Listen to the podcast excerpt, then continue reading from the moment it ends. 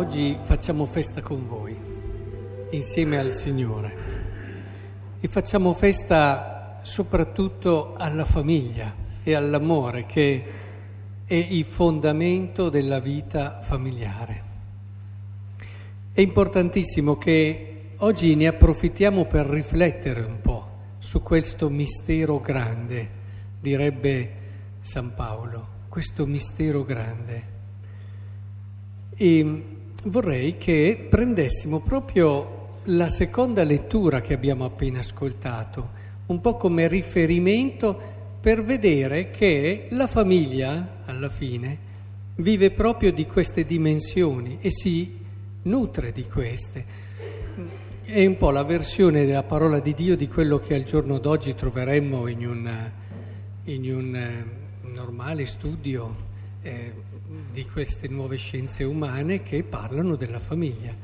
Eh, ci sono in fondo cinque dimensioni, proviamo a partire nel nostro percorso di oggi. Eh, ho avuto modo, quando parlavo eh, dopo un concerto, di fare un parallelo che mi piace moltissimo, cioè parlare della musica come la metafora di quella che è una relazione di coppia, perché nella musica nella musica, eh, se da una parte c'è creatività, se da una parte c'è assolutamente un qualcosa di irripetibile, di unico, di estro, c'è però anche, ci sono anche delle regole. Ci sono cinque linee, ci sono quattro spazi, ci sono delle misure particolari e, e ci sono delle note minime, minime, delle note particolari e sono quelle. E per realizzare quella armonia che avete realizzato voi in questi meravigliosi anni della vostra vita e che oggi volete celebrare e, e volete ringraziare il Signore, non, non basta l'istinto, non basta la fortuna. Ci sono anche dei riferimenti, e voi ce lo insegnate, delle cose che ci sono e ci saranno in ogni famiglia. Se provate a pensare ad una sinfonia, alla, alla musica, non c'è una musica uguale all'altra, però tutte le musiche, per potersi dire tali, hanno bisogno di alcune cose che sono quelle, che sono quelle, le cinque linee, i quattro spazi e così via. Ora, vorrei fermarmi su queste oggi se ci riusciamo, fermarci insieme e voi certamente ci direte poi con la vostra vita ci racconterete, ci avete anche raccontato a chi è stato a voi vicino proprio questi elementi. Voi sapete che per costruire un amore di coppia stabile, maturo e solido ci vogliono una dimensione affettiva, prima riga del pentagramma, una dimensione affettiva, di intimità, eh, anche che va sulla parte più anche sessuale, propria una dimensione cioè intima che riscalda, che crea empatia, che fa sì che davvero ci si riscopra complici gli uni con gli altri. Ma non basta. Eh, una coppia che si basasse solo su questo dura quel che dura e lo vediamo. Appena cambiano oppure appena trovano un'empatia differente con altre persone, ecco che si va già in crisi. Occorre poi una dimensione, seconda linea del pentagramma, etica, una dimensione valoriale, cioè non ci arrivate a 20, 30, 50 anni di matrimonio senza avere dei valori di riferimento, come la fedeltà, come la disponibilità al sacrificio verso l'altro, come il sostenersi e a vicenda sapendosi ascoltare accogliere, cioè senza una dimensione anche propria di impegno, di sacrificio l'uno verso gli altri, eh, senza il sapersi perdonare eh, e capire nei difetti, senza, eh, senza questa dimensione etica non si arriva a tanti anni di matrimonio. Poi ognuno di voi vedrà che nella sua famiglia magari c'è stato un po' più di una linea, un po' di più dell'altra, come è stato poi nelle varie epoche storiche. Eh? Cioè, nelle varie epoche storiche c'è stato magari più la dimensione magari sociale, etica, adesso la sociale non l'abbiamo anche vista, prima della rivoluzione preindustriale o nell'Oriente. Al giorno d'oggi invece si, si, si tende un po' più verso questa dimensione affettiva, intimistica, individuale, trascurando un po' le altre dimensioni. Ma dicevo, c'è la terza linea del pentagramma, che è la dimensione più eh, intergenerazionale. E badate che questa è importantissima e voi ce lo testimonierete. Cosa vuol dire? I legami con la linea verticale, con le famiglie di origine. Una famiglia non può tagliare i punti completamente con la storia di quello che è lui e di quella che è lei i legami con le famiglie di origine, cercare di rinnovarli, saper accogliere un'eredità, un patrimonio, sono fondamentali. È vero che a volte c'è un'eccessiva invasione di questi, che a volte può anche turbare quello che è un equilibrio e un'armonia della coppia, ma non dobbiamo per questo dire non servono a nulla, anzi, il riconoscerli e saperli integrare. Eh? saperli integrare è fondamentale. C'era un famoso film che diceva, eh, voi quando siete lì nel vostro letto eh, non siete uno e l'altro, due, ma ci sono genitori di lui, genitori di lei, genitori di lei, genitori di lei.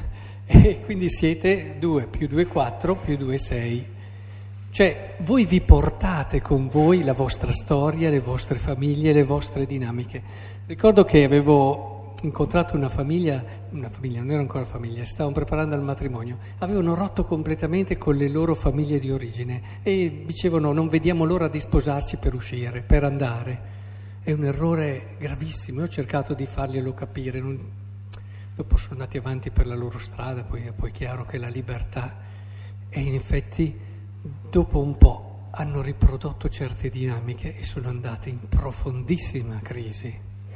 Perché tu, se non affronti quelle dinamiche lì e non cerchi di risolverle, te le ritrovi più avanti. Solo che dopo te le devi eh, risolvere all'interno della tua famiglia. È un patrimonio, è una ricchezza. Poi dopo c'è un'altra dimensione importantissima, che è quella sociale. Tutta la rete delle amicizie, la rete anche più sociale, istituzionale e formale. Una famiglia che si chiude in se stessa, che è il rischio della famiglia di oggi, eh? voi avete già una certa età forse, però la famiglia d'oggi, queste famiglie no, che si chiudono nella loro intimità, nella loro vita, loro, loro, loro e basta. Anche questo è un impoverimento, è un indebolire la famiglia perché la famiglia ha bisogno di scambio, di ricchezza, di confronti, si arricchisce con le dinamiche degli amici, viene custodita dagli amici, viene sostenuta in certi momenti. La famiglia ha bisogno di questo respiro che è essenziale, è fondamentale. E allo stesso tempo sapete bene, meglio di me, che poi c'è anche quella più interattiva, quinta linea del pentagramma familiare quelle cose che dobbiamo e ci devono essere per vivere bene l'essere famiglia. Interattiva intendo la comunicazione nella coppia, comunicare, imparare a comunicare che non è per niente scontato perché lei è diversa da lui e la donna ha un modo di pensare tutto suo, giusto? Che non è sempre semplice da capire per noi maschietti. E da un altro punto di vista, e quindi imparare a comunicare vuol dire imparare ad ascoltare, imparare a entrare in un mondo che è diverso dal mio, e vuol dire essere generativi, e, che vuol dire appunto cominciare ad andare al di fuori di sé, custodire il legame, imparare a non vivere solo per se stessi, ma generare qualcosa di nuovo, da non intendersi solo generare un figlio, ma generare qualcosa che può essere per il bene, e per un bene che va al di là del, del singolo. La coppia genera sempre qualcosa di più, c'è sempre un'eccedenza e questa è la generatività, almeno secondo quella che è un'impostazione classica, simbolico-relazionale. Ora, questo per dirvi come ho fatto un po' un excursus di quello che oggi dicono, eh? coloro che ne sanno di famiglia e di coppia e vogliono aiutare le famiglie e le coppie a crescere bene.